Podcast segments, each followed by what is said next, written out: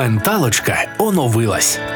Я Олексій Удовенко, кризовий психолог та Яна Пекун, експертка з питань гендерної рівності та соціальної інклюзії. У третьому сезоні будемо говорити про відновлення, переосмислення та розвиток. Відтепер також у відеоверсії. Підписуйтесь і дивіться на YouTube та у TikTok. Слухайте, як завжди, на Spotify, SoundCloud, Megogo Audio, Google та Apple Podcasts Радіо Сковорода. Слідкуйте за анонсами та приходьте на відкриті записи. Друзі, вітаю! Доброго ранку. Насправді, як ведучому, дуже важко сказати правильно там доброго ранку, тому що чи правильно казати доброго ранку, коли тобі не дають спати повітряні тривоги? Чи правильно казати вітаю, е, коли в країні війна? На ці та інші питання нам сьогодні допоможе зрозуміти, уточнити, упорядкувати нашу менталочку саме ця прекрасна подія в межах Дня психічного здоров'я, яка реалізується молодвіж-центром Львів із мережі молодіжних просторів твори в рамках гуманітарного реагування UNFPA фонду ООН в галузі народонаселення в Україні. А я дозвольте. Привітаюся з вами так, як люблять українці це робити, особливо під час повномасштабного вторгнення. Слава Україні! Оце прекрасно. Тож можете поаплодувати собі і трішечки. Так. Одразу видно, що хто аплодує, того канапешок немає. Хоча вони там досі стоять, і їх можна користуватися, кушати, все буде добре. Що ж, друзі, я з вашого дозволу хочу запросити до мікрофону радницю з питань молоді та ВІЛ UNFPA фонду ООН в галузі народонаселення в Україні пані Людмилу Шевцову. Пані Людмило. От як привчити людей не казати пані Людмила, дуже приємно вас вітати всіх. Я від імені фонду скажу пару слів, але постараюся зробити це гіпернеформально. UNFPA, фонд у галузі народонаселення, працює над багатьма напрямками, і молодіжний напрямок один з наших самих важливих і наше серце. Ми працюємо для того, щоб допомагати молоді розбудовувати свій потенціал, для того, щоб створювати для них додаткові можливості для того, щоб зберігати їхню стійкість, для того, щоб розвивати їхню резилієнтність, життєстійкість дуже дуже популярне слово. А також забезпечуємо їх можливість брати участь, допомагаємо брати участь у різних громадських процесах, суспільних процесах, і саме головне і основне відновлення процеси відновлення, які вже відбуваються в нашій країні. Ментальне е, здоров'я це така дуже важлива і дуже е, ну, непроста тема. І е, на сьогоднішній день, мабуть, багато з нас з нею знайомі, багато з нас в силу різних обставин і в силу однієї великої обставини, з якою ми всі стикнулися, від цього страждають. І я думаю, що ментальне здоров'я якраз це те, про що важливо говорити, тим більше е, навколо цієї тематики існує дуже багато е, стигми, і саме з цієї причини ми е, також сьогодні з вами тут зібралися.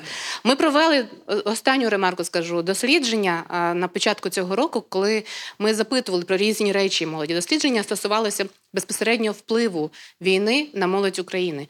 Одне з питань було про ментальне здоров'я. І саме там молодь сказала, що вони е, страждають дуже сильно. Да? Там Вони страждають, але водночас мало хто визнав це як проблемою. Е, проблема, яка існує, проблема, з якою потрібно працювати.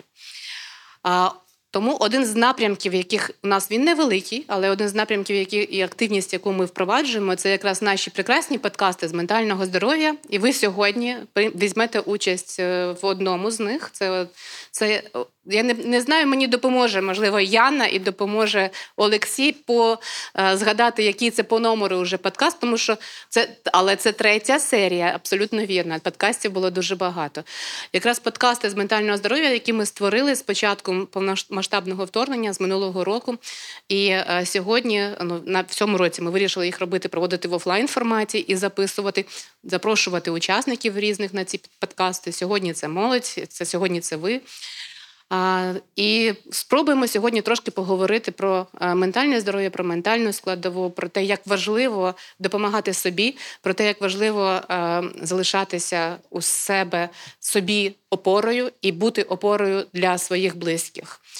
Тому, е, будь ласка, долучайтеся е, сьогодні до активних обговорень. Я знаю, у нас так вийшло, можливо, нас не дуже багато, але у нас дуже цікава робота буде. Не робота, я би сказала так, і фан, і робота. Далі у нас ще будуть дуже е, цікаві зустрічі з нашими блогерами, з якими ми також поспілкуємося з деяких дуже прикольних, класних питань. Тому важливо, щоб ви з нами залишалися. А потім будуть практичні студії. А практичні студії я, наприклад, однозначно піду і постараюся відвідати кожну студію, тому що це те, що е, ми е, пропонуємо вам тут в рамках цього заходу для того, щоб ви. Трошечки себе підживили, трошечки покращили е, свій стан ментального здоров'я і, взагалі, е, свій настрій. Тому ще раз вітаю вас від імені фонду. Дякую, що долучилися. Пам'ятайте про те, що у нас там стоять смаколики, там є кава, чай, водичка. І е, я сподіваюся, що наступні 4 години ми з вами проведемо дуже дуже продуктивно. А зараз я хочу покликати. Вибачте, я трохи вашу роль. Е, Вибачте, що я назвав вас пані. Добре, окей, домовилися.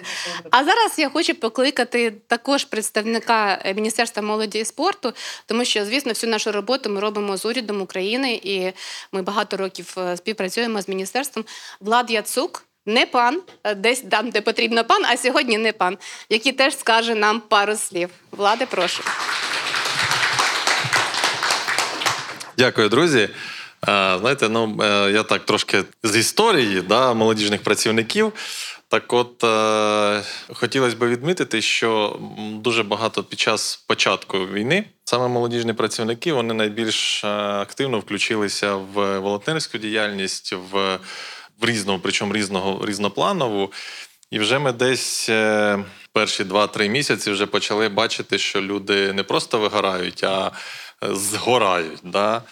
І ця проблема їхнього здоров'я, ментального здоров'я, вона.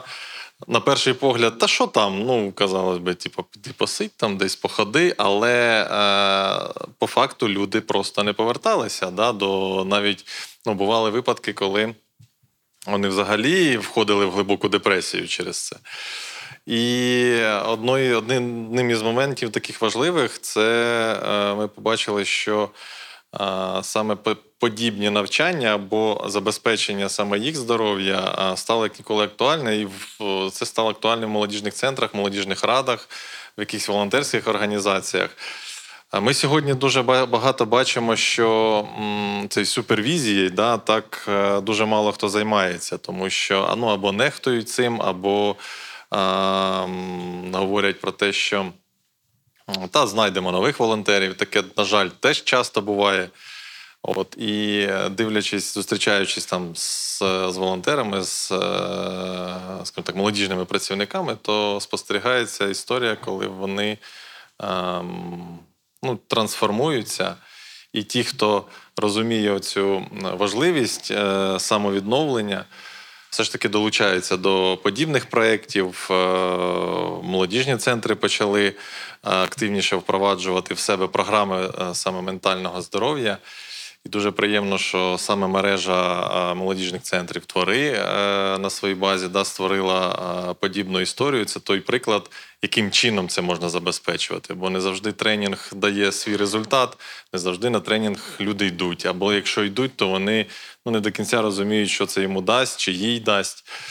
А форма підкастів це певна форма, яка може по-іншому показати, як можна забезпечити своє ментальне здоров'я. Тому, друзі, у нас важлива місія.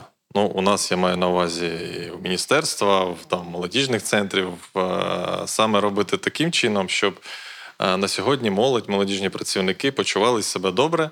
А, якщо десь трошки щось недобре, то розуміли, як з цього все ж таки вирулить в, е, і забезпечити собі все ж таки здоров'я. Дякую вам за те, що прийшли сьогодні. Дякую організаторам за те, що ви робите такі дуже класні речі. Я думаю, що ми їх будемо просто брати і мультиплікувати. У нас, до речі, хочу сказати, що оголошено конкурс кращих практик молодіжної роботи. Да? То вже можна подавати заявки. Якраз от е, одна на сьогодні буде така актуальний напрям, який. е, Ну, я не можу обіцяти, що він переможе, да? але да, да, ми це. Да, але ну, це стане таким, може стати таким дуже, дуже якісною практикою, якою можна, можна користуватись далі. Друзі, дякую і поїхали чи не поїхали. Дякую вам е, за підтримку за, участь. Я хочу запросити зараз сюди людину, яка придумала назву подкасту Менталочка. Тобто, завдяки цій людині ви чуєте це менталочка. Можна, Романе, ваші оплески, наш прекрасний Роман. Е, та, всім привіт. Е, я є керівником е, молодіжного центру молодіж центр Львів, він у Львові з мережі молодіжних просторів твори.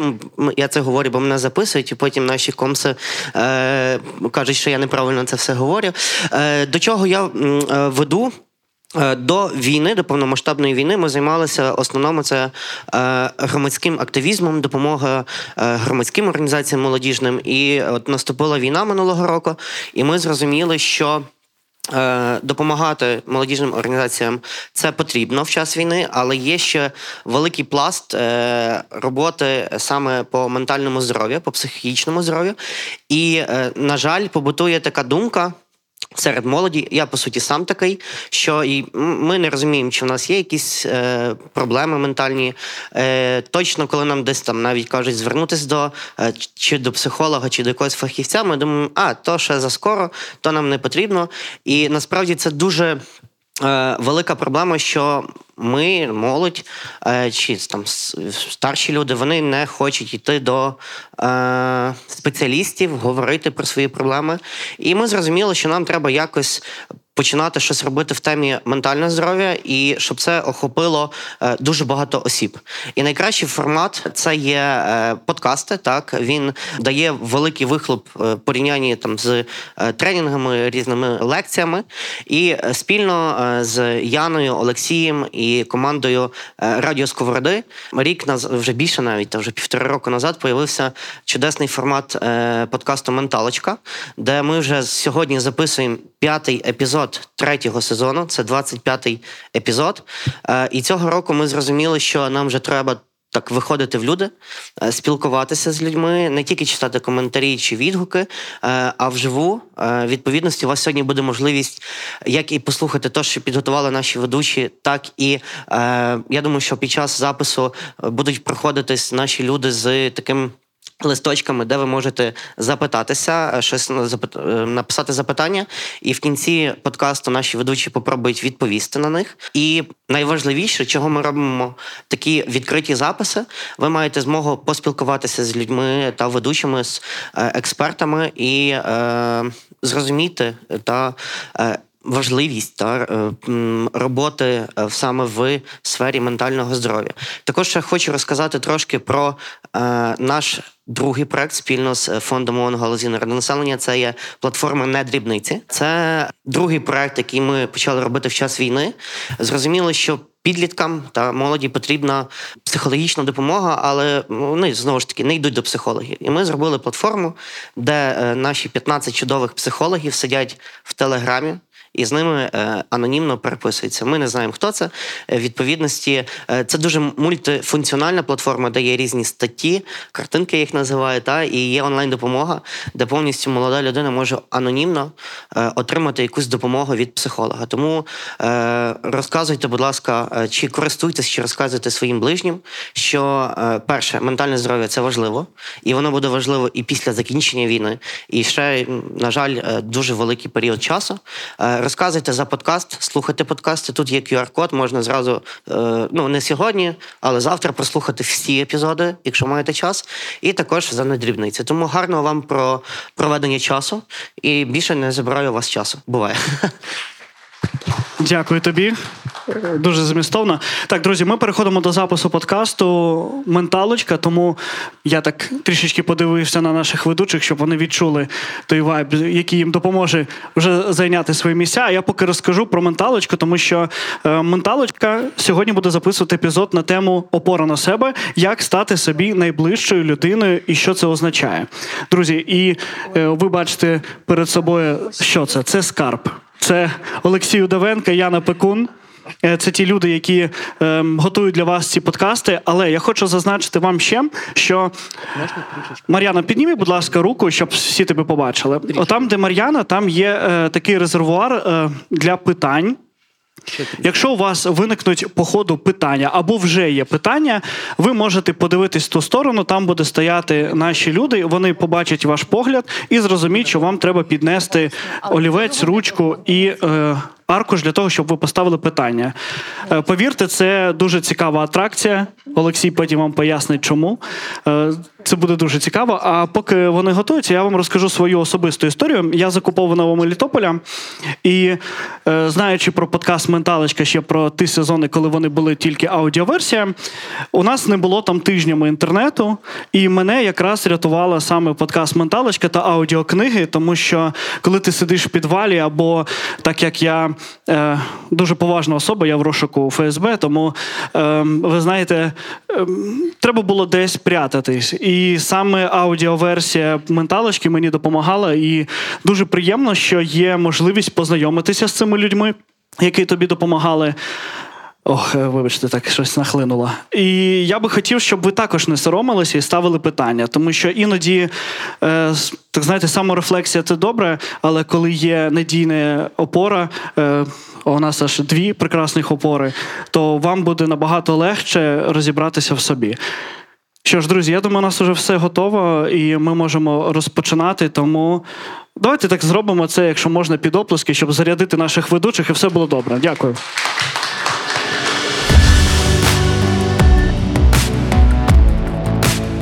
Проєкт реалізовується молодвіж-центром із мережі молодіжних просторів твори в рамках гуманітарного реагування UNFPA – фонду ООН в галузі народонаселення України. А отут питання, тут відразу запитання буде до залу. Хто слухає подкаст Менталочка? Давайте піднімемо руки. Хто слухає? Давайте так ну впевнено. Ви так скромно, ніби ми. Це приємно знати. А хто послухає цей епізод саме тому, що він буде тут, на цьому епізоді? Але мені приємно якраз тому, що не слу... ну, як наче це щось нове для людини, ні? Так.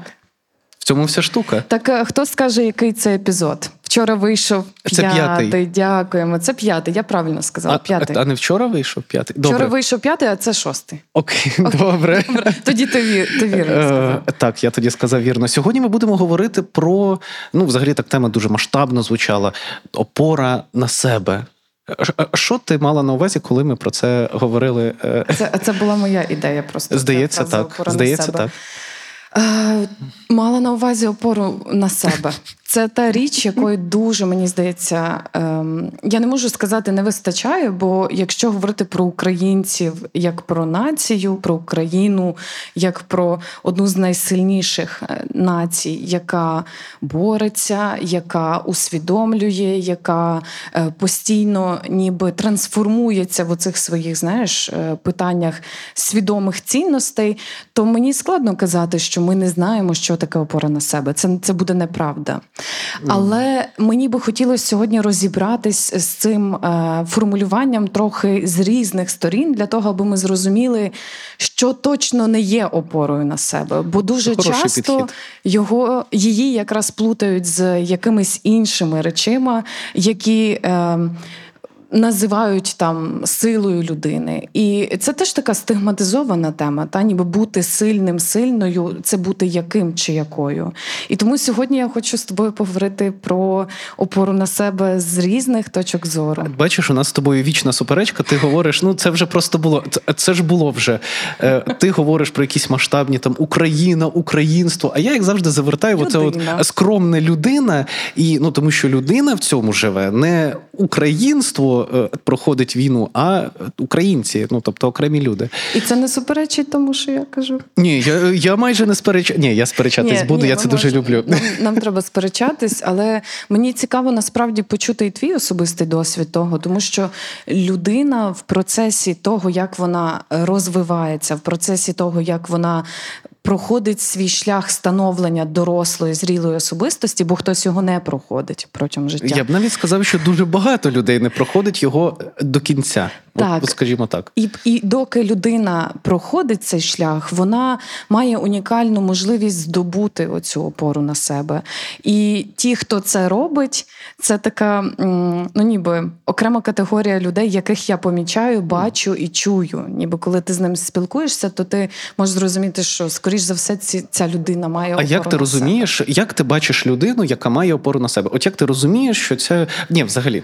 Так, стоп, що означає мати опору на себе? От що це таке? Давай якесь визначення дамо для початку. Давай. Ну, ем, Можливо, в тебе є е, якийсь більш е, Е, я вважаю, підхід да, я, от я, от я пропоную відштовхуватись від наступного. Ми говоримо про певну норму. Загально, це не в сенсі, що всі мають під це підходити, але це психічно здорова людина, незалежна, самостійна, яка бере відповідальність за своє життя, несе цю відповідальність е, і будує своє життя відповідно до того, як вона його хоче і розуміє. От в моєму розумінні це є таке от, от уявлення про психічно здорову людину. Я не сказав психічно щасливу, е, щасливу людину. Це дві великі різниці. Щаслива людина і здорова людина. Це, це іноді дуже Взагалі не одне і те саме. Я пропоную зараз про це говорити. uh І тоді ми можемо відштовхуватись. А як взагалі формується, як може сформуватись така людина? В тебе є якісь думки з цього приводу? Я думаю, що дуже по-різному. Мені здається, що це досить індивідуальний е, процес. Тому що є люди, які формуються крок за кроком, крок за кроком, mm-hmm. тобто проходячи якісь етапи свого Кризи. дорослішання, mm-hmm. проходячи кризи з життя, проживаючи травмуючі події, та і, і як ми опрацьовуємо цей травмуючий досвід, як ми можемо справлятися з різними викликами, це додає нам до нашого такого м- ніби відчуття себе якоїсь позиції життєстійкості. Бо е, досвід, отой, який ми проживаємо він не про знання, він скоріше про навички. Та? Він про те, як ми вчимося з цим всім бути. Але, Цікаво. але дуже для мене е, важливо ніби відразу сказати про те, що дуже багато людей сприймають опору на себе і формату цієї життєстійкості як таку певну е, соціальну ізоляцію. Знаєш, ніби от яку, яку людину можна назвати сильною, там, стійкою і так далі. Е, Дуже багато людей думає, що ну, це, це людина, яка це яка не не просить допомоги, це людина, яка не плаче, це людина, яка не знаю, може вирішити будь-яке питання самостійно. Робот. Це просто людина бути? робот. Ми вчора, ми вчора з Яною якраз сиділи в лобі і спілкувались про це. Насправді, от уявляєте собі, ми готуємось до епізодів. Ми от ми дійсно готувались, ми спілкувались про це багато. І я тоді озвучував, я озвучував тоді. Я просто нагадаю, ми говорили про те, що людина ось настільки. Скажімо так, суспільні стереотипи та норми можуть вимагати від нас бути, як мені здається, умовно сильними, так умовно мати опору на себе, але це крайність. І ми от якраз вчора спілкувались про те, що це крайнощі, впадаючи в в які людина не набуває ні самостійності, ні незалежності, ні тим паче ментального здоров'я. Так. Натомість людина це продовження тих же процесів, що що відбувається з людиною, яка не відповідає сама за себе. Я поясню, в чому думка. Людина бере за еталон або за ідеал якесь уявлення про те, якою має бути людина, замість того, щоб досліджувати себе і розуміти, якою вона є якою вона хоче бути, якою вона себе відчуває. Це сутнісно нічим не відрізняється від е, слухати маму чи вдягати е, шапочку зранку. Ну це те саме, просто оцей Але, ідеал окей, інший. Давай давай докрутимо вже цю тему, давай бо, мені докрутимо. тут, бо мені тут ніби самі навіть не до кінця зрозуміло. Якщо людина в процесі формування бачить умовно авторитетний образ людини, яка їй здається образ. класною, не обов'язково. Ну, Авторитетний я собі образ то не обов'язково батьківський, бо Мгм. буває таке, що для дитини це я вже з практики так виключно можу сказати. я не в сенсі батько, а в сенсі так в психології кажуть. А, батьківський образ. Та, Окей. батькі- Але це не обов'язково батьківський батьки, образ. це не обов'язково батьки. так, та? так. Це не обов'язково родина. Це може бути тренер, тренерка, це може бути вчитель, вчителька, будь-яка людина, яка для дитини створює образ авторитетності, і ем, оцей образ може подобатись дитині, бо їй е, буде здаватись, що це такий ну дуже класний формат взаємодії з соціумом. І їй подобається, як ця людина е, комунікує з іншими людьми, як вона презентує себе в соціумі, як вона бореться або там е, не, не знаю, вирішує якісь свої питання. І оце сприйняття воно може бути досить ідеалізованим. До якого моменту, як ти думаєш, ця умовна наша дитина, яка зростає, стає дорослою людиною, в якийсь момент стикається з соціумом і з тим, що її виклики ніяк не накладаються на цей образ. В той момент вона починає формувати себе як е, індивідуальність. Це різниця між, е, як мені здається, це різниця між здаватись і бути. Тому що можна відтворювати якусь поведінку е, в надії, що це приведе до такого ж результату. Але це поведінка, яка сформувалася в ході становлення цієї особистості, притаманна цієї особистості. І відтворюючи чиюсь поведінку, мені здається, ну багато отримати ми не зможемо.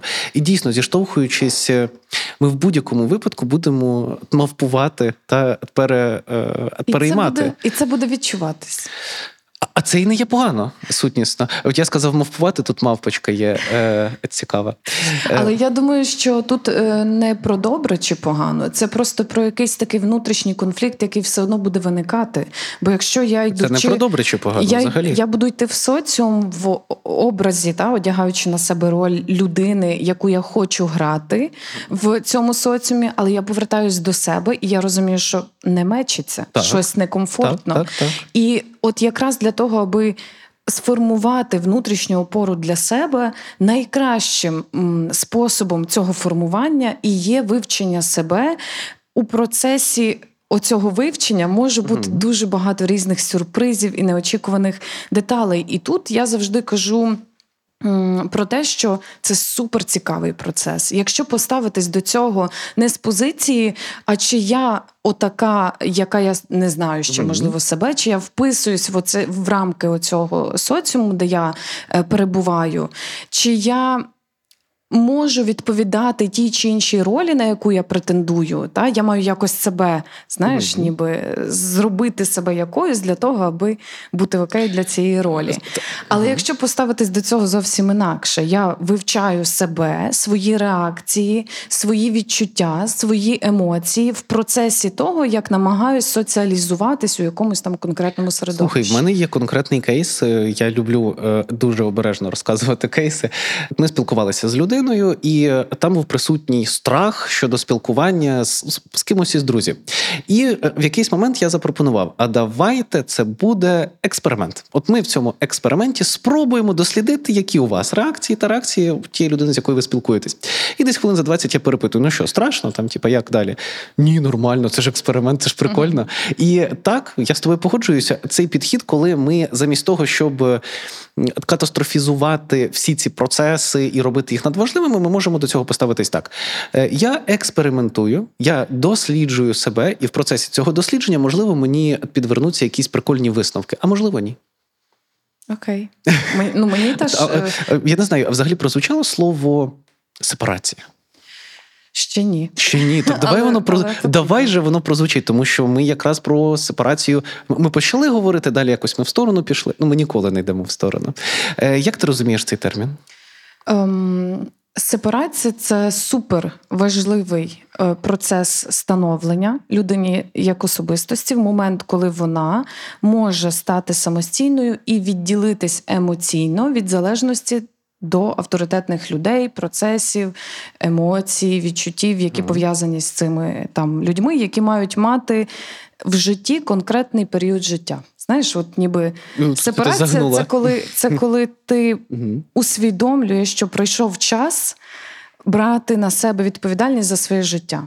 А Або я би ж запропонував сепарація це Мгм. коли ти усвідомлюєш в якийсь момент, що тобі хочеться починати нове життя з більшою опорою на себе. А я би запропонував абсолютно під іншим кутом. Ну Давай. як не абсолютно, але сильно під іншим кутом.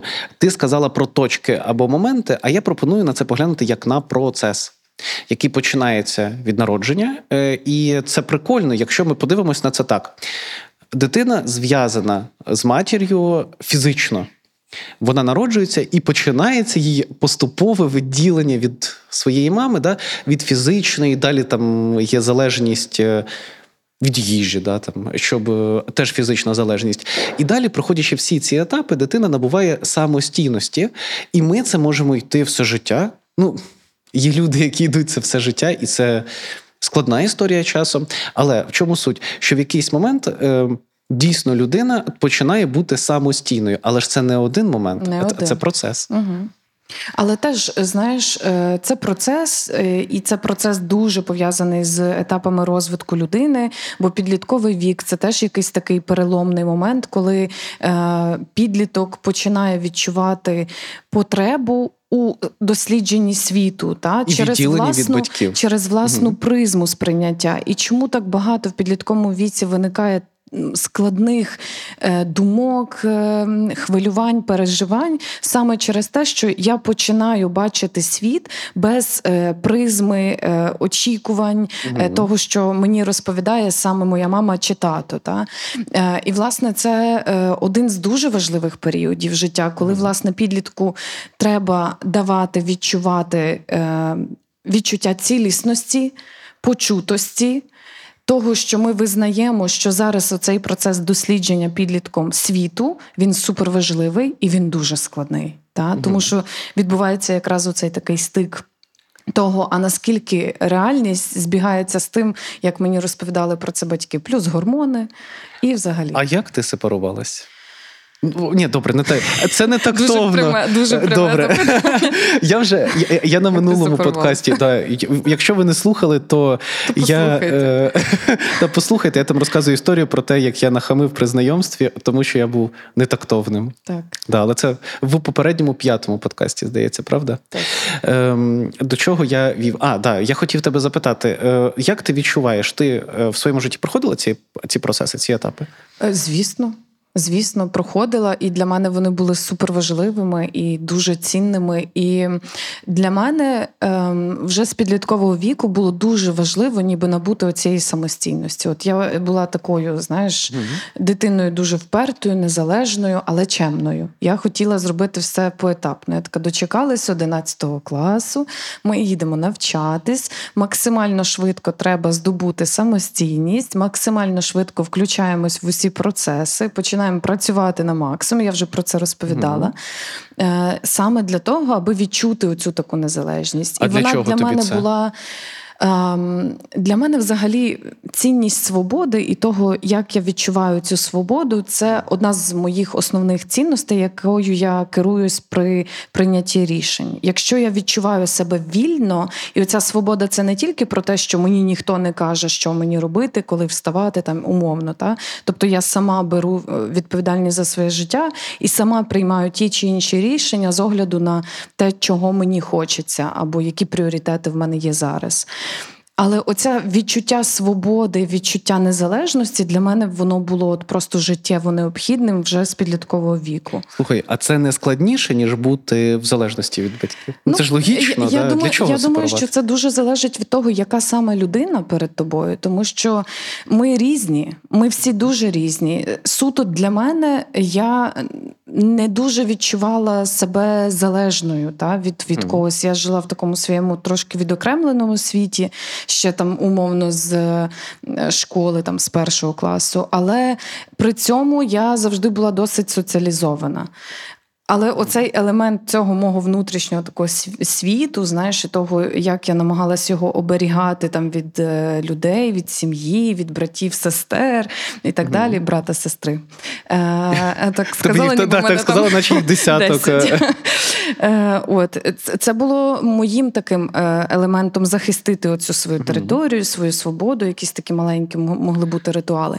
Тому, але це я така. Е, Хоча зовсім моя сестра зовсім інакша, і вона абсолютно інакше відчуває е, це життя, абсолютно інакше м, приймає рішення, опирається на зовсім інші цінності. І тому я визнаю різність людей, і тут дуже багато про це. Але так чи інакше, якими б ми не були, внутрішня опора на себе дозволяє нам спочатку Визнати, що мої реакції і відчуття на ту чи іншу річ, чи на той чи інший процес можуть бути якимись інакшими, аніж моєї коліжанки, або там ще Це про когось. прийняття себе. І тут важливо це, це і про прийняття себе, і про усвідомлення і вміння розрізняти.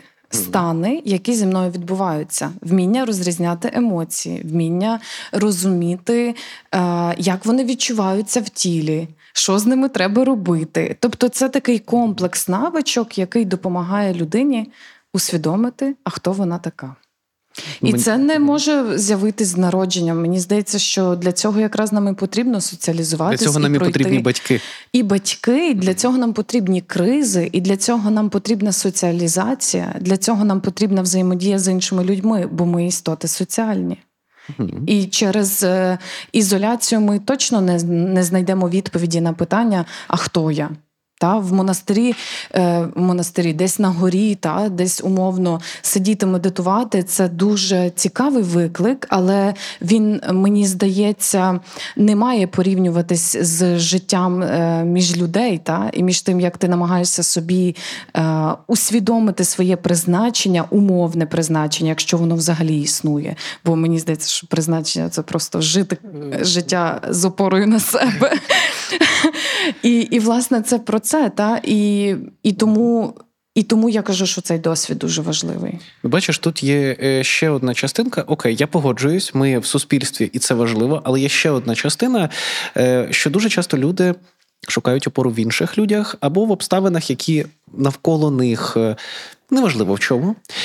І дуже часто так трапляється, що якщо людина втрачає, е, якщо вона спирається, наприклад, на стосунки тільки або на роботу тільки, то виникає проблема. Роботу можна втратити, стосунки можуть завершитись, е, щось може трапитись. Щось може трапитись, і якщо ми спираємось тільки на одне щось, то цю опору надзвичайно легко вибити в нас із під ніг. Стільчик на двох ніжках стоятиме дуже погано, і це проблема. І тоді ми починаємо говорити, і це дуже частий кейс в зверненні до мене людей, коли ну, там 10 років людина жила з розумінням, що робота це її все. Втратили роботу там через війну, наприклад, все. І життя закінчується. Це катастрофа, це буквально кіне, е, ну, кінцева точка. І далі виникає логічне запитання: може, ми можемо якось до цього по-іншому підійти?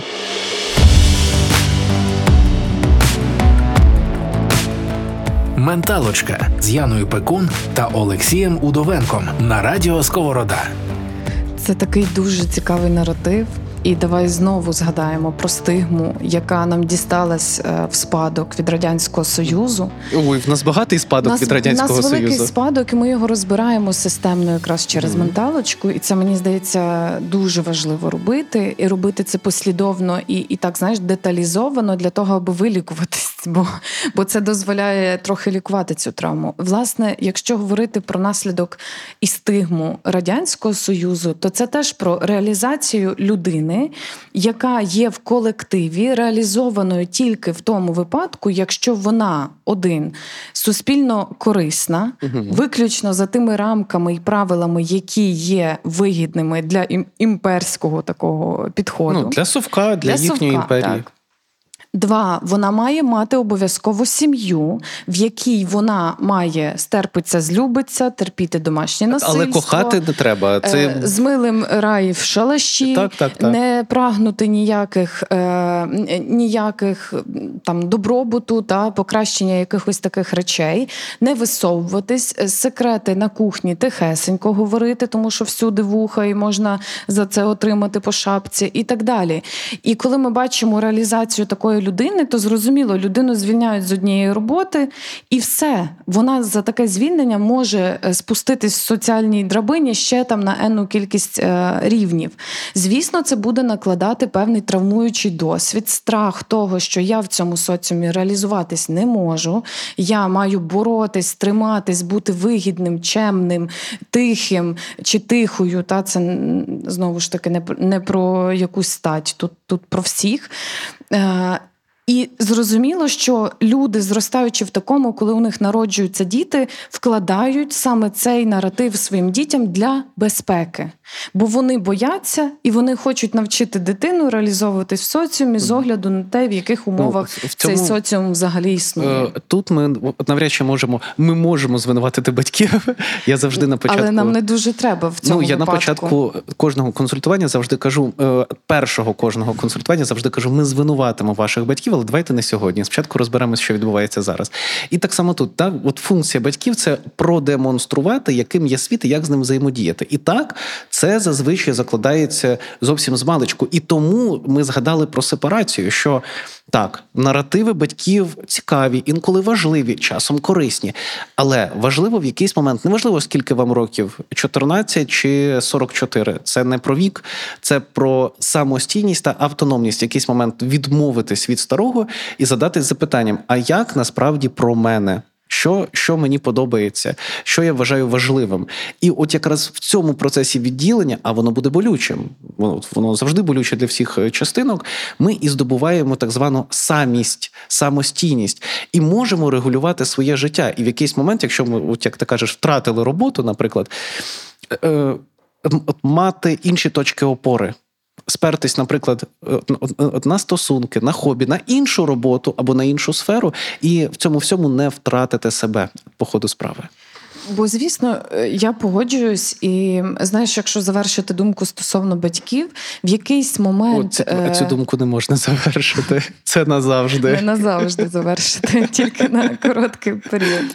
Якщо ем, бачиш, ти мене збив, да, і пробач, я втратила думку. пробач. Ну, я, окей. я професійно опрацьовую тебе. Я, значить, я професійно опрацьована. Так, ти професійно так, е, той подкаст погано закінчився, тому давай будемо давай будемо в Ні, ми ж заздалегідь. Це все жарти.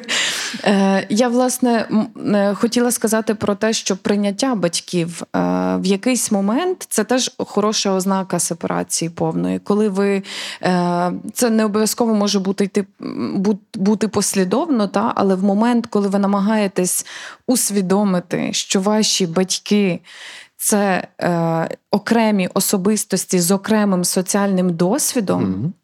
окремі особистості з окремим соціальним досвідом, які дуже багато чого не знали. Це не про виправдання якихось е, жахливих речей. Та? Я не кажу тут про, е, про те, що точно не можна виправдовувати, але Ну, про насильство ти маєш на усвідомити увазі. так, Так. Мгм. але усвідомити, ніби загалом, що це окрема особистість, і в неї є свої окремі процеси і виклики.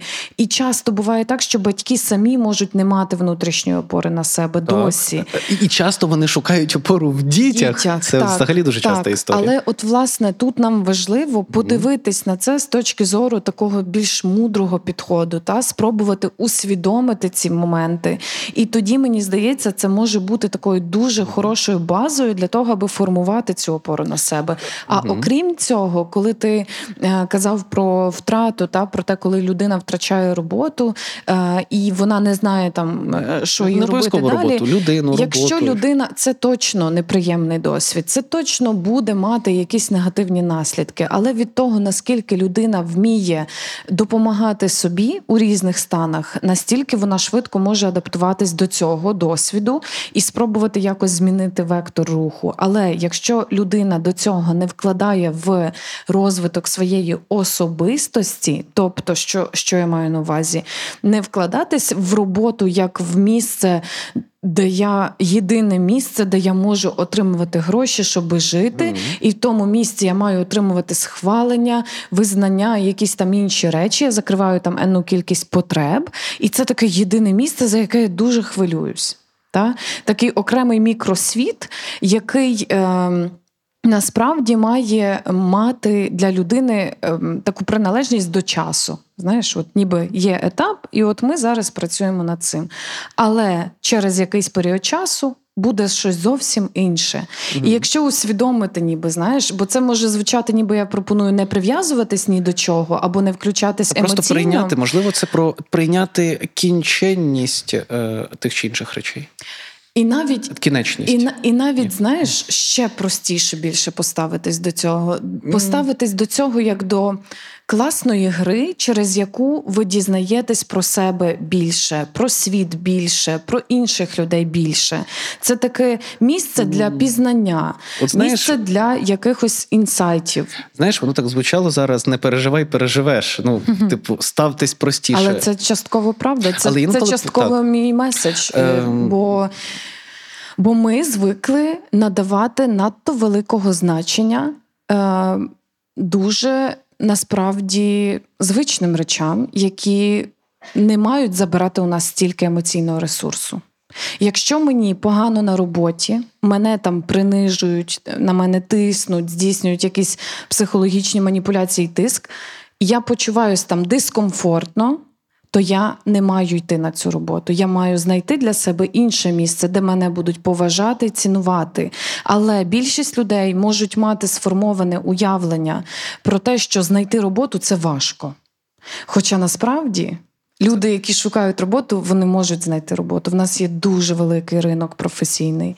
І тут навіть не про професійну реалізацію. В нас був на це окремий епізод. Ми про це багато говорили, тому можна послухати його теж. Тут, власне, про те, що якщо я позиціоную початково свою, свої відчуття, свій комфорт, те, як я можу реалізуватись у цьому соціумі, на першому місці є я і мій комфорт. Це ніяк не говорить про те, що ви егоїстичні і будете якимись поганими людьми. Це говорить про те, що ви маєте право обирати для себе те, що для вас окей.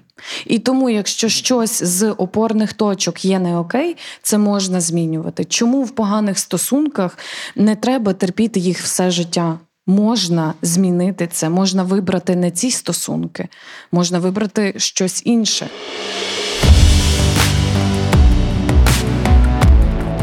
Подкаст Менталочка. Взагалі, е, я дуже часто раджу людям подумати за принцип, е, за принципом бритви ока, чи як це називається. От коли ми беремо найпростіше рішення і, і пробуємо його. Е, І от, от сутнісно, ти зараз сказала, я дуже часто це зустрічаю в своїй роботі, коли, ну, наприклад, токсичні стосунки, в них в них дуже погано, в них щось відбувається. І я запитую: ну а що ми з цим можемо От що ви хочете з цим зробити? Давайте щось думати. Не знаю, можливо, треба там нам сходити до терапевта втрьох з дитиною, а от з мамою поговорити там з його батьком чи з її батьком.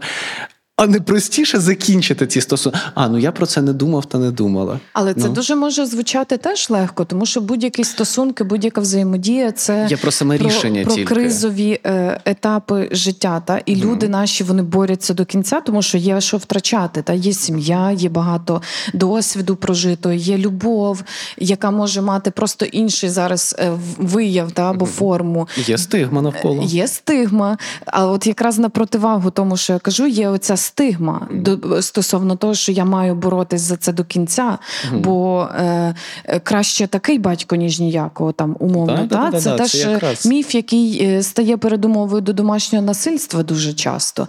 Але знову ж таки, е, якщо людина пробує, якщо для неї це цінно, вона буде пробувати за це боротись. І я дуже плюсую такий формат. Це важливо пробувати боротись, спробувати змінити підхід, спробувати е, з роботою так само, спробувати.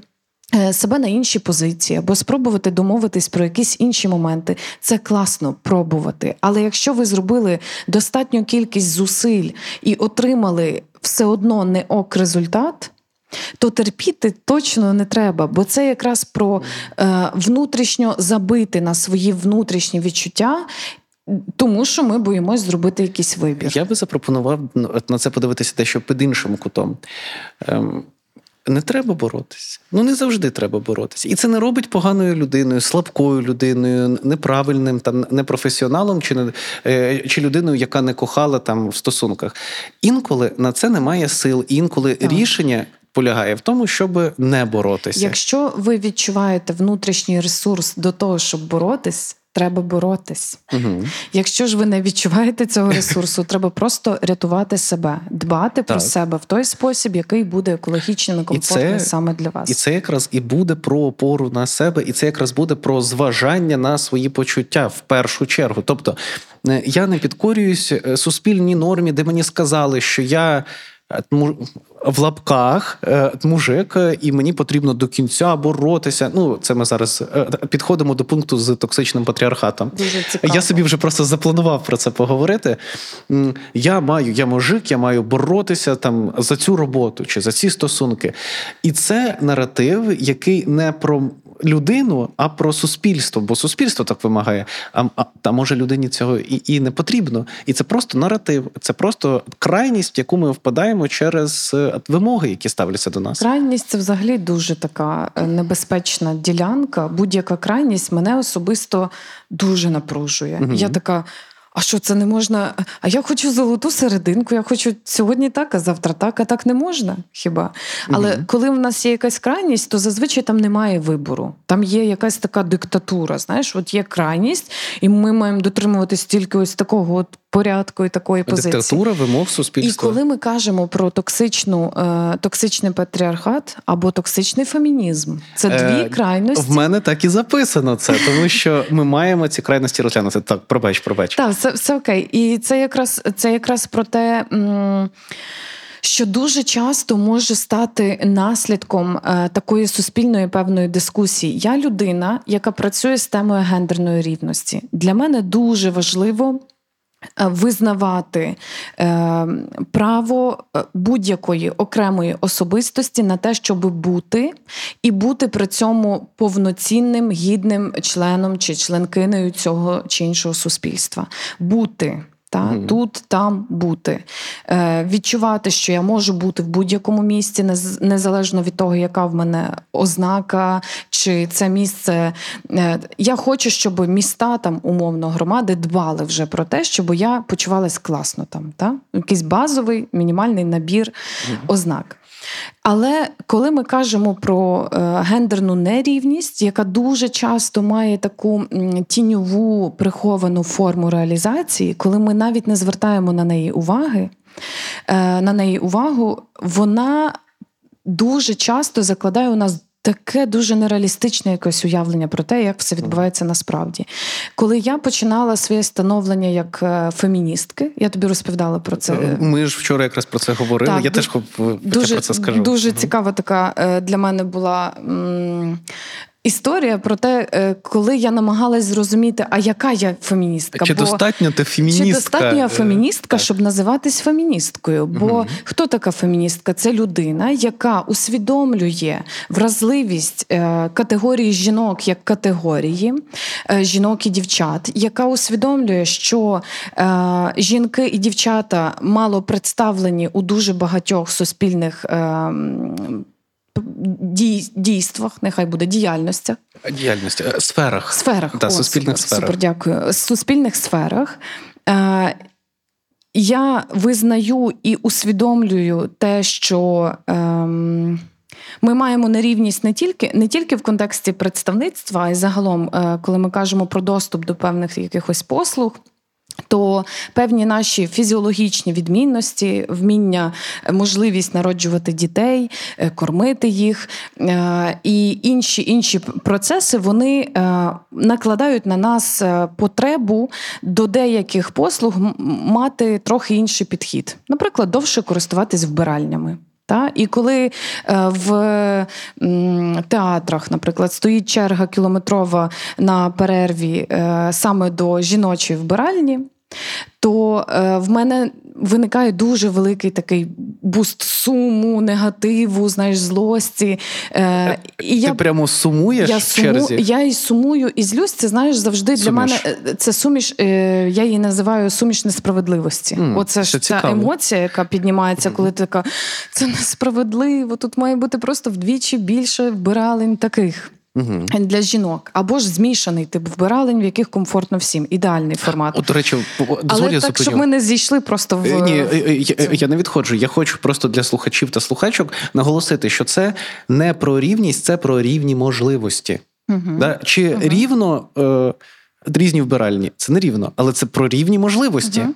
Да. Е, так, але, але ми мусимо у рівних можливостях враховувати наші відмінності, бо ми різні. Ну так рівні І- можливості для різних Для різних людей. людей. Ну. От важливо це врахувати. Та що якщо є жінка і чоловік, то в нас є фізіологічні відмінності. І якщо ми вже робимо різні вбиральні, то нам вже треба прорахувати ці всі деталі. Але якщо ми зробимо нарешті вже змішані, якісь комфортні, але змішаного типу, це буде супер варіант. Так історія власне полягає в тому, що я досліджувала довго цю тему. Я відчуваю гостру несправедливість, починаю купатись в цьому всьому, вивчати це все. І на той час я працювала дуже багато з соціальним сирітством, з теж з соціальними питаннями.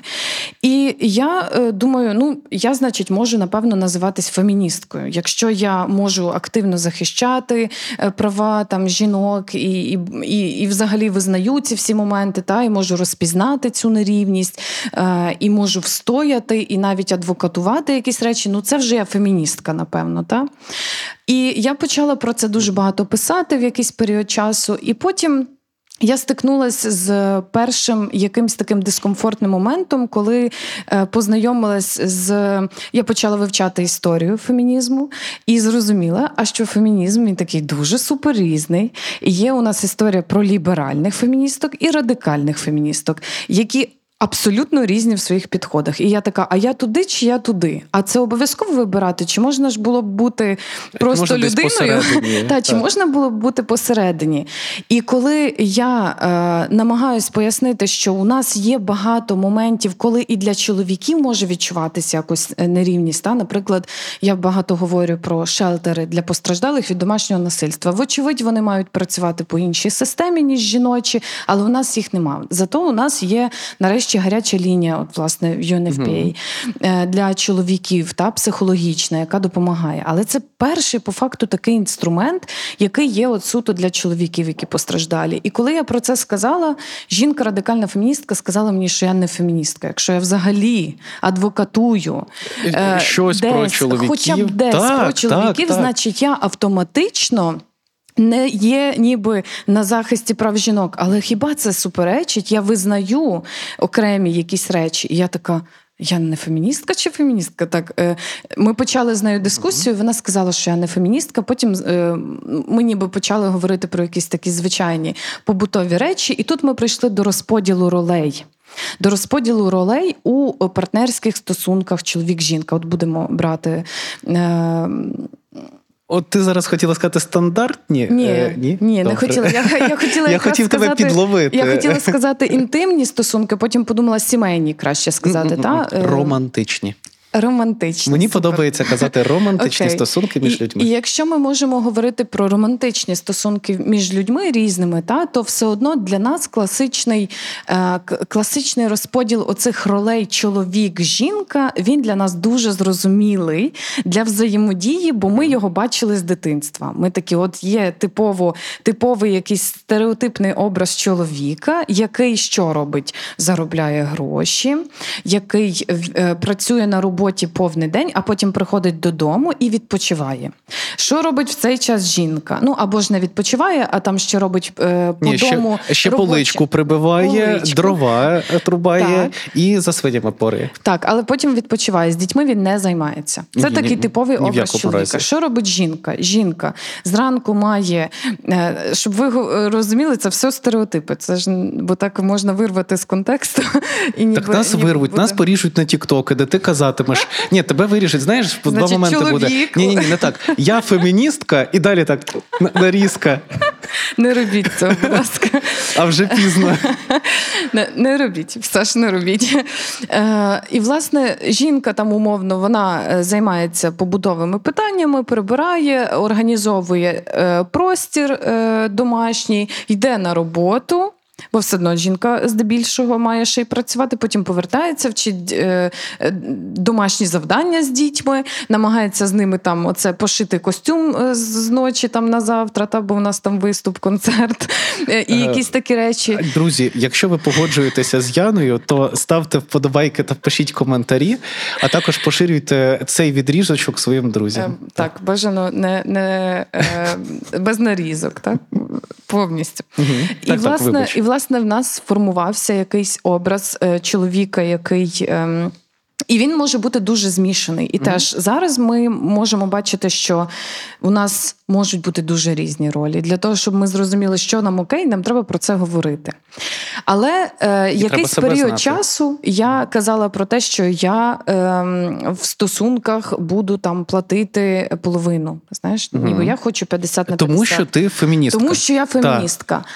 А потім в процесі е, свого дорослішання і того, як я е, взаємодіяла з чоловіками, спілкувалася і так далі, я зрозуміла, що мені не подобається рахувати оце от 50 на 50. От мені mm просто не подобається. Оцей вайб, який створюється довкола моїх стосунків, коли ми там ділимо, знаєш, оце 50 на 50, ну мені це не подобається. Це просто не про тебе. Я дуже, я досить вільна з грішми. В мене немає якихось упереджень, я не, не жадібна, не дуже економна, і це. Ніби суто мій вибір. Я не хочу е, нав'язувати його комусь, але для мене дуже класно жити з позиції задоволення моїх потреб. О, то ти гедоністка виявляється. Так, Звісно, я це не приховувала ніколи. Е, І, і, власне, коли я бачу біля себе чоловіка, який претендує на роль мого партнера, а, а я його партнерки, е, тобто ми ще не почали романтичні стосунки, але ми вже почали з вайбу. Е, Значить, наш так, рахунок скільки? там 475 гривень. Тепер ділимо на два, плюс там давай за чай офіціантам, офіціанткам і так далі. І я така: ну, ну не подобається мені цей формат Це не означає, що я хочу, щоб чоловік платив за мене всюди, вирішував всі мої питання. Ні, я можу все зробити сама. Але якщо ми маємо спільне часопроведення, mm-hmm. то виявляється для мене абсолютно прийнятно і приємно, щоб чоловік за мене заплатив, якщо ми з ним про це домовились і йому це комфортно. В мене є кейс, до речі, на і якщо йому не комфортно, то це абсолютно окей, але скоріш за все не буде цього вайбу легкості і отого, якого я хочу собі від життя. Але умовно. це буде дуже феміністично феміністично. І я така: ну це ж антифеміністична якась позиція, то я вже не феміністка виходить. Тобто я не відмовляю чоловікам, які хочуть заплатити за нашу там спільну каву. То це вже я не феміністка, але я прокидаюсь, йду на роботу і вирішую важливі питання. Я усвідомлюю е, питання нерівності. Чи це впливає на те, е, власне, на мою діяльність і на те, як я реалізовую свої якісь там вищі ідеї стосовно рівності людей? Як ти думаєш? Е, я е, я вважаю, що це взагалі ніяк не може бути пов'язано. Це якраз про розуміння себе. Я хочу приклад навести. Давай. Отак я їх запакую разом, і ми зробимо класно. В мене в консультуванні теж е, був момент, коли жінка каже: Я ну а вона прям дійсно в сфері працює і з громадськими організаціями, які пов'язані з, з просуванням прав жінок і адвокації цих прав. І в якийсь момент вона каже: Я так люблю квіти, чому ніхто з партнерів мені не дарує квіти? Я кажу: а ви про ну, а ви казали взагалі що про це? Да, Що ви любите квіти? Mm-hmm. Ні, тому що це по дівчачому, а по дівча... ну, в лапках, типа, але якщо це по дівчачому, то це не про фемінізм. А якщо це не про фемінізм, то виходить, що я не феміністка, і я що ненавиджу жінок. І от ми розібралися, що насправді це про нерозуміння, що інколи ми вимагаємо від себе бути тим, ким ми не є. І я пропоную. Ем, відходити від ідеї, якими всі мають бути, якою хтось має бути феміністкою, яким хтось має бути чоловіком чи жінкою, і спробувати все-таки зазирнути всередину себе. Якщо я люблю квіти, то ну це просто квіти, це класно, це не не характеризує тебе як особистість, це характеризує твої вподобання. І от якраз коли я казав, що запакую, то я цю фразу і хотів сказати, що вподобання і наша особистість це взагалі не одне й те саме. Ти можеш любити, щоб за тобою, щоб за тебе заплатили, але бути особистістю, яка створює щось дуже круте і дійсно адвокує права, зокрема жінок. Дуже цікавий момент. Да, нас якось так занесло, Але нас дуже занесло я, в цю я сторону. Я просто вважаю, що ем, процес, е, момент, коли особисто я собі визнала, що це ніяк насправді не про подвійні стандарти, що це ніяк не впливає на ем, те, як я працюю, або якісь цінності і сенси я в це вкладаю. Е, Що про все потрібно говорити, що люди різні, і комусь це теж може підходити. Та? І про всі ці процеси, де комфорт комфортно, де некомфортно, можна проговорити, якщо навчитись говорити асертивно. Розуміти себе Розум- і потім говорити. Так, зрозуміти насправді, що мені окей, що не окей, і потім вміти це сказати людині без претензій. Я не можу, не маю права сказати людині, яка е, які. Комфортний підхід 50 на 50 чоловіку, наприклад, та, який е, це абсолютно окей. Тобто, ну я не кажу, що це поганий підхід. Це просто мені може бути некомфортно. Мені може бути якось, знаєш, зіпсувати оцей такий е, елемент гри, бо ця гра вона присутня в цих процесах, і це окей визнавати це. Але я не кажу йому бути якимось інакшим. Я просто можу сказати, що мені це не підходить. Або це навпаки ніяк або навпаки Так. підходить. Це ніяк не буде впливати на. Е, Мою позицію, якщо навчитись про це чесно говорити. Е, І знову ж таки, коли ми кажемо про формування от, і вплив оцих токсичних речей на наше життя в процесі цього становлення, дати собі відповідь на питання, як мені окей, як мені не окей, це теж невід'ємний елемент формування внутрішньої опори на себе. І мені ще здається важливо згадати, що відповідаючи на запитання, хто я, чим займаюся і чи мені там комфортно зараз, е, важливо е, в своїй відповіді відслідкувати. Ну, на що я спираюсь? Чи це думка, чи це ідея про те, яким я маю бути, чи якою я маю бути, е, чи це мій власне, моє власне відчуття від того, що я роблю? І це абсолютно кардинально різні підходи. А це означає, що е, вже, я так розумію, час переходити до запитаннячок. В мене не вийшло Це підводку найкраща, зробити. найкраща частинка. Да, я їх Е, люблю. Якщо у нас є від залу запитання, то це най, найцікавіший формат. Ого, як вони вони там є? красиво. Е, ще одне запитання. Так.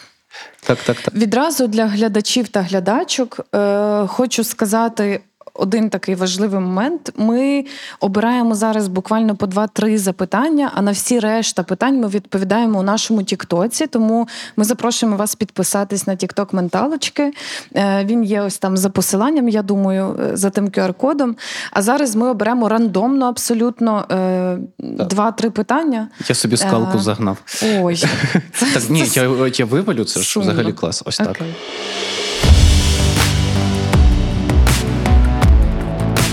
Менталочка подкаст про ментальне здоров'я молоді у час війни. Е, Я завжди читаю, хто нас ще не бачив, е, начувайтесь. Який найкращий час, період для того, аби сепаруватися? Прекрасне питання. Ем, Я, я точно знаю відповідь на це запитання. Хорошого часу для цього ніколи не трапиться, тому що сам по собі процес дуже болючий, неприємний для обох сторін. І немає такого, що я там закінчую університет, це ідеальний час, щоб перестати залежати від своїх батьків. Емоційно, ну так не буде. Це буде неприємно. Доведеться брати відповідальність, звикати до цієї відповідальності, брати на себе ризики, які з цим пов'язані. А батьки, скоріше за все, будуть не хотіти цього. І е, хорошого часу ніколи не буде. Ну то це прям точно. Окей. Така сумненька відповідь. Та м, реалістично. Ну, реалістична. Е, як впоратись з почуттям одинокості та відчуженості під час труднощів?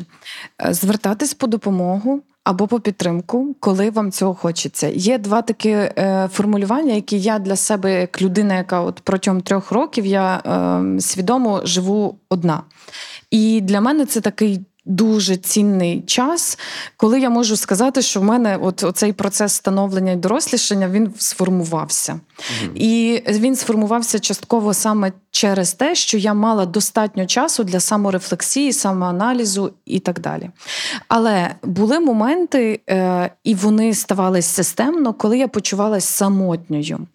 Але в інший час, в якийсь інший вечір, я відчувала оцю самість і насолоджувалась нею. І я для себе спробувала пошукати відповідь на питання: а де. Межа між цим і іншим станом. Чому в один вечір я почуваюся самотньою, ніби я е, не маю нікого, і мені ніби дуже хочеться, щоб був хтось, з ким можна бути просто поруч. Але в інший вечір я така, Боже, це неймовірне відчуття задоволеності, повноти життя, та усвідомленості, якось свободи А вибору. в чому різниця між цими вечорами? От, власне, в той вечір, коли я відчуваю самотність, все, що мені потрібно зробити, це зателефонувати до близької людини. Угу. Тобто, дуже е, добре було б відслідковувати ці стани. І бо бувають люди, які люблять страждати від самотності. Треба ну, визнати це. От є люди, які от кайфують від того, що вони оце там все. Я не належу до до тієї категорії. Для мене самотність. А це, це коли на цьому на, на підвіконні з кавою і думками про нього ну, чи не є. Дуже да? гарно описав усе. Ну, це, це щось поки схоже дуже з нульових. Ні, це власне, от коли я страждаю, і і від того страждання я можу в різне деструктивне втікати. Та? Бо я не можу бути сама. Мені страшно бути з собою туди, зазирнути страшно і тому страшно. Але оскільки в мене були дні, коли мені туди зазирнути класно і цікаво, та? буває складно, але цікаво. То я зрозуміла, що це щось не про це. І в моменти, коли я відчувала глибоку самотність, я хотіла насправді соціального контакту. Я могла ну, зателефонувати комусь, поговорити, і це дуже дуже допомагало. Але якщо ви відчуваєте оцю самість та, в моменти, особливо коли вам важко, пробуйте її реалізувати в якісь е, екологічні способи таким чином, аби якось ще більше дізнатись себе або вивчити світ на ту тему, яка вас цікавить, бо тут під час труднощів. Та, тобто mm. я е, про те, що ми в минулому епізоді говорили про копінгові стратегії, про пошук соціальної підтримки як одну зі стратегій поведінки, коли ми намагаємось пережити яку, якусь складну ситуацію і обираємо для себе е, можливість знайти оцю підтримку десь зовні.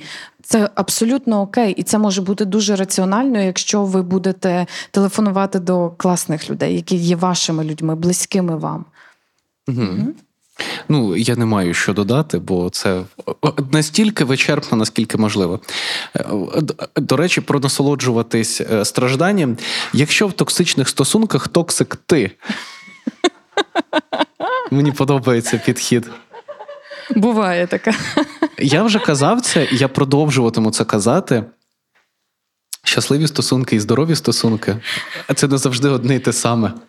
Е, бути щасливим не означає бути асертивним, е, інклюзивно, якось продуманим, продуманим завжди е, mindfulness усвідомленим і медитувати на горах. Ну це не так працює. Життя трохи складніше. І на це впливають наші травми, наш досвід, на те що відбувається зараз в нашому житті, і, і абсолютно нормально бути токсичним, але Бажано про це попередити. Ну якщо мені... ви усвідомлюєте вже це. Ну, ну якщо тут, є якщо усвідомлення, ви вже це пишете, тоді тобто, так. ну можна сказати, я я вимоглива чи вимогливий, я токсичний, як я вважаю. Але ж є інша сторона медалі. Е, Якби ми зараз були на консультації, і мені б це задали запитання, я би відповів зовсім по-іншому. А я б ну, запитав. Відп... Від... Давай, відповідь таку, як на консультації. Уявіть, що ви на да. консультації в Олексія. А, а з чого ви взяли, що ви токсичний чи токсична? Звідки ця угу. ідея, цей наратив і, і це переконання та упередження? І далі людина каже, бо партнер чи партнерка мені да, каже. І це ж може бути про травму, про те, що а, а як же ця перехресна партнера, це ж ця перехресна токсичність, коли е, я токсичний, але називаю токсичним тебе, так, е, тому що Якась я проекція хоч... і да. газлайтингу трішечки. Підсолити да, газлайтингу. Да, тому... Це не рекомендація. Знову ото нарізок ми могли б зробити з цього епізоду. Е, Так, ну і знову ж таки, якщо ви усвідомлюєте, що ви токсичні, оцей ця токсичність іноді може бути реакцією на травмуючий якийсь досвід, оскільки ми живемо в травмуючому досвіді війни, яка триває. Е, може, туди ще можна купнути, бо може ви просто не справляєтесь уже з рівнем е, того. Тієї агресії, злості, яка може бути накопичена через ряд факторів, і і токсичність виходить уже сама собою, бо там немає ніякої рефлексії. Є дистанція, цього так. Це вже просто не працює. Причин може бути багато. Е, Опора на Давай. себе це коли з собою цікаво. А якщо не цікаво, це відхилення? Класне питання. Можна я? Так, будь ласка. Я вальну відповідь. Е, я не вважаю, що сумувати, ну коли нам сумненько увечері, інколи буває, то це окей.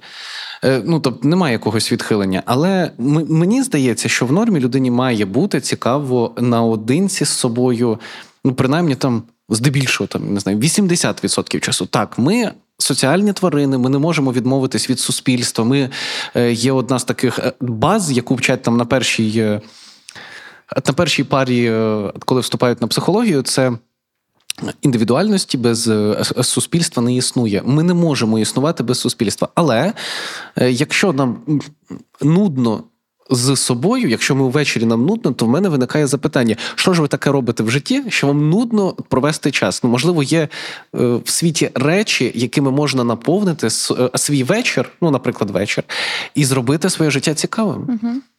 Я взагалі е, кажу, що життя людини це фільм серіал, який вона, де вона грає головну роль. Але в А це цьому, драма чи комедія? Це залежить від того, як вона хоче це все формувати. Якщо В навіть... мене хорор. Навіть не буду питати, чому. Е, і якщо людині нудно, ніби не цікаво, я пропоную подивитись на це теж з такого боку. Якщо би ви подивились на своє життя як на серіал, е, де ви граєте головну роль, то який це серіал? Та? Який це жанр серіалу? Може, це теж хорор? Може, це нудна документалка історична. А можливо, це мелодрама, і ви там mm. це просто там теж оці так, всі так, процеси, але ви чекаєте якогось хеппі-енду. Важливо просто в оцій грі в серіал зрозуміти що інша людина грає головну роль її серіалу. І це не другорядний герой у вашому серіалі. Та? Це для вас виключно. Прикольна так. думка. Але ви для неї будете так само е, якимось важливим героєм чи героїнею. І тому, І тому на це можна ще подивитися якось так. Але я теж за те, що дійти до стану, коли з собою цікаво, це теж про емоційну зрілість, дорослість з внутрішньою опорою на себе. Це опора на себе. Це коли так, в мене на роботі жесть, е, в стосунках жесть, але зараз я прийду і спечу собі канапки. Спечу канапки. Ну, я не знаю, щось таке там. Олексій не вміє готувати. Я вмію пекти канапки. Я жартую. Ну, ця от штука кругла, де там ще сир, да, це ж канапка, так називається. Так, е, так і називається. Е, ще Останнє одне? запитання. Да, ну, давай так, ще одне. Давайте. Ем, Я не знаю, здається, я. Ага, так. Чи я я чомусь, е, вибачте, будь ласка, хто це запитання написав? Я заздалегідь вибача. Ні, Боже, який жах. Це просто пекло. Е, пекло для більшості людей, мені здається. Е, а я заздалегідь... на вулиці це не пекло для більшості людей. Коли підходять, покажіть сумку, скільки да, покажіть. коштує все, що ви одягнули, що ви їли сьогодні. Чим ви сьогодні снідали? Ми теж виходимо, якщо що в місто, але ми питаємо про ментальне здоров'я, питаємо, чи ви хочете про це поговорити. Да, я не дуже тактовно, дуже етично, надзвичайно етично. Я не знав, що так буває. Не. Я заздалегідь вибачаюсь перед автором чи авторкою цього запитання, тому що я певним голосом це в голові в себе почув. Я вже не можу це по-іншому okay. сказати, але ну, можливо, все не так. Чи можете підтвердити, що люди йдуть від людей, лишаючи в душі рани? А ти так поч... Я Таким так голосом це прочитав? Дуже okay. е, дуже драматичним чомусь. Це було не драматично. А як це, це ніби ти е, е такий Girl, знаєш, оце от добре, хто дивився пліткарку я... серіал? Ну я собі уявив це ось так. Хто дивився? Бо це я така стара вже. Ну Твоя сестра тільки дивилася. Вона мені вже подобається. Там, там коли начитувала. Ем... Дикторка, яка озвучувала власне в перекладі, вона mm ідентичним голосом це робила. Ну просто це так от, драматично прозвучало. Добре, неважливо. Чи можу е, чи, чи можу я підтвердити це? Я підтверджую. Е, підійдіть, будь ласка, на підпис. На підпис? Ну, типу, підтвердження. Обійматись будете. Е, ні, що, що важливо сказати. Якщо людина йде, якщо ми говоримо про рани, то це по-мудрому називається втрата, втрата пов'язана з відчуттями горювання, тобто проживання процесів, коли ми випускаємо е, цю людину, коли ця людина чи це явище в нашому житті перестає існувати. В нас дуже по особливому в ці моменти працює мозок, виділяються певні дуже конкретні нейромедіатори. Тобто, е, із нейрохімічної, з психологічної точки зору, це існує. Цей процес горювання важливо пройти, нічого страшного в цьому немає. Єдиний момент, що ми маємо примиритися з думкою, що горювати нам в житті доведеться час від часу. На жаль, отак. Ну, можна, Якось, е, про резильєнтність поговорити ще до цього. Ти хочеш поговорити про резильєнтність? Е, Взагалі, в житті я та хотіла б про це поговорити ще з кимось, але можливо ми це зробимо на наступних епізодах Так, менталочки. так, так. Е, Тому ми вам дуже дякуємо за те, що ви були сьогодні з нами. Підписуйтесь на наші соціальні мережі, на наш Ютуб, ставте вподобайки, пишіть нам коментарі, неодмінно пишіть в коментарях Свої теми запитання. і запитання. Відповідь на них можна знайти буде в Тіктоці. І як завжди, з вами була неперевершена Яна Пекун, експертка з питань гендерної рівності та соціальної інклюзії. І кризовий психолог Та Олексій? Видовенко. Психолог. Да. Дякуємо. Я знаю, чому люди аплодували. Тому Чому? що вони А, подумали, що вони в серіалі, там, де вони їдять твої канапешки, твої бутербродики і так далі. І, Друзі, піца. насправді це так і є. Вони вже готові. Називав Тому ми канапка. запрошуємо всіх на кавобрейк від Олексія. Він сам готував, дві ночі не спав. Зі Львова віз, тому не знаю, що по свіжості. Я, ну, може, як Олексій буде такі вже свіжими. Але ми вас всіх запрошуємо понетворкатись, попити каву, попити чай. Якщо є питання, та якщо питання є до Олексіяна, я думаю, вони там вам будуть все відповідати. А через 15 десь е, 20 хвилин ми знову зустрічаємось тут, бо у нас для вас є дуже класна панельна дискусія з крутими блогерами, з експертами, тому буде дуже цікаво. І це треба не пропустити. Менталочка оновилась. Я Олексій Удовенко, кризовий психолог та Яна Пекун, експертка з питань гендерної рівності та соціальної інклюзії. У третьому сезоні будемо говорити про відновлення, переосмислення та розвиток. Відтепер також у відеоверсії.